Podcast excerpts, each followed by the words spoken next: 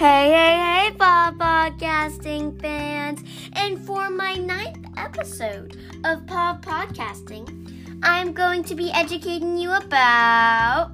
Drum roll, please! Mountain gorillas! Yep, that's right, folks. The mountain gorillas, the subspecies of eastern gorillas. And why am I educating you about that today? Well, it's because they are an endangered species, well, subspecies of an eastern gorilla. Um, but you may ask, why? Why are mountain gorillas endangered? Well, due to detrimental human activity such as poaching, civil war, and habitat destruction, the mountain gorilla, a subspecies of the eastern gorilla, like I said before, has become the most endangered type of gorilla. Well, currently, the mountain gorilla's habitat is limited to pre- protected national parks in two regions of Africa, so that's good. Um, and organizations are helping uh, gorillas get better from extinction. So, um, but you may wonder, like, why should we help them?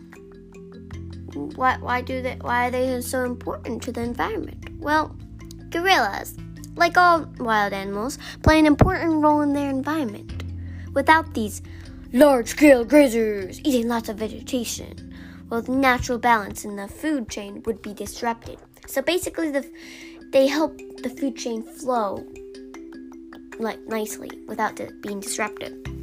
So that is um, a great thing that they do to protect the environment um, and where they live. So, now that we got those two questions out of the way, let's talk about some mini facts. Well, their scientific name is Gorilla Berenge berenge. Their class is Mammalia. Their family is a Hominidae. Their subspecies is a G. b berenge.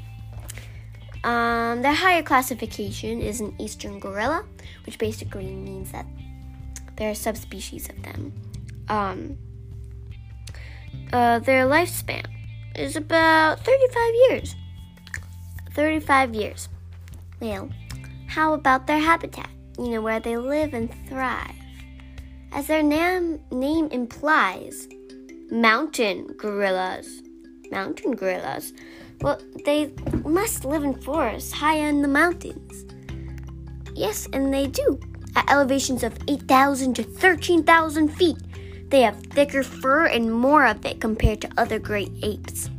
The fur helps them to survive in a habitat where temperatures often drop below freezing.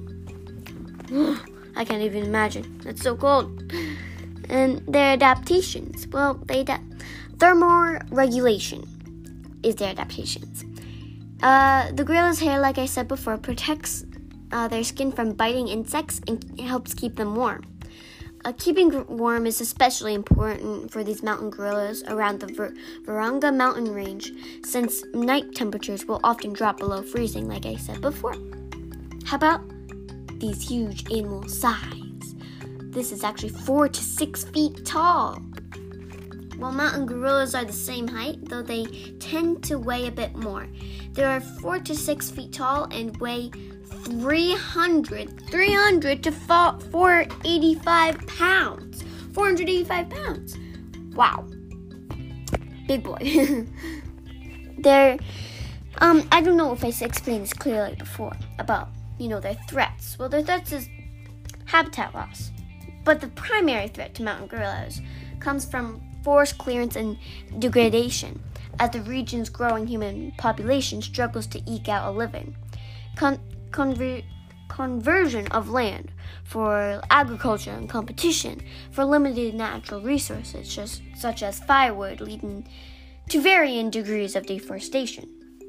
If you do not know what deforestation means, it's basically where these people they're doing illegal things in forests like um, the Amazon forest I've heard about. Um, they're they're burning the trees for firewood and farming. They and that is causing de- ha- habitat loss for many animal species, and that's called deforestation. So um, that was a clarification about that. And to end it off, I want to tell you how you can help save these animals, these mountain gorillas. Well, one of the most effective ways to help mountain gorillas is to, like I always say, to donate money to organizations working on the ground to conserve the species. Um, well, numerous organizations, numerous, including MGVP, which is a great organization that helps gorillas thrive throughout um, regions in, I believe, Africa. Um, they have spent decades, decades finding effective methods for protecting mountain gorillas, and most rely on grants and donations to fund their work. So I do believe that they are a great organization. But what else? What else can you do? Well, here are other um, four ways that you can do this. One, you can recycle cell phones and electronics. They are metals mined from gorilla habitat in the Democratic Republic of Congo that are used in cell phones and other electronics. You can keep them just when they're old, recycle them. Don't throw them in the trash, just recycle them. That is, um, by doing that, you are ensuring that um, it don't it doesn't go into the gorilla's habitat.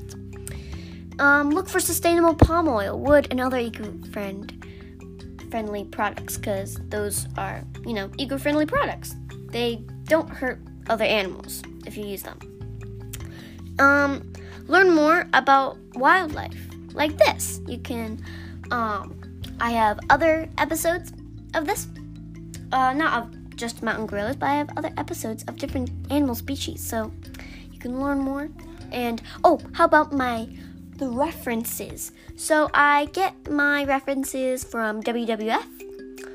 Um, uh, there's also this really good website that is called greatnonprofits.org. It ensures you that you find the right charity uh, to donate to.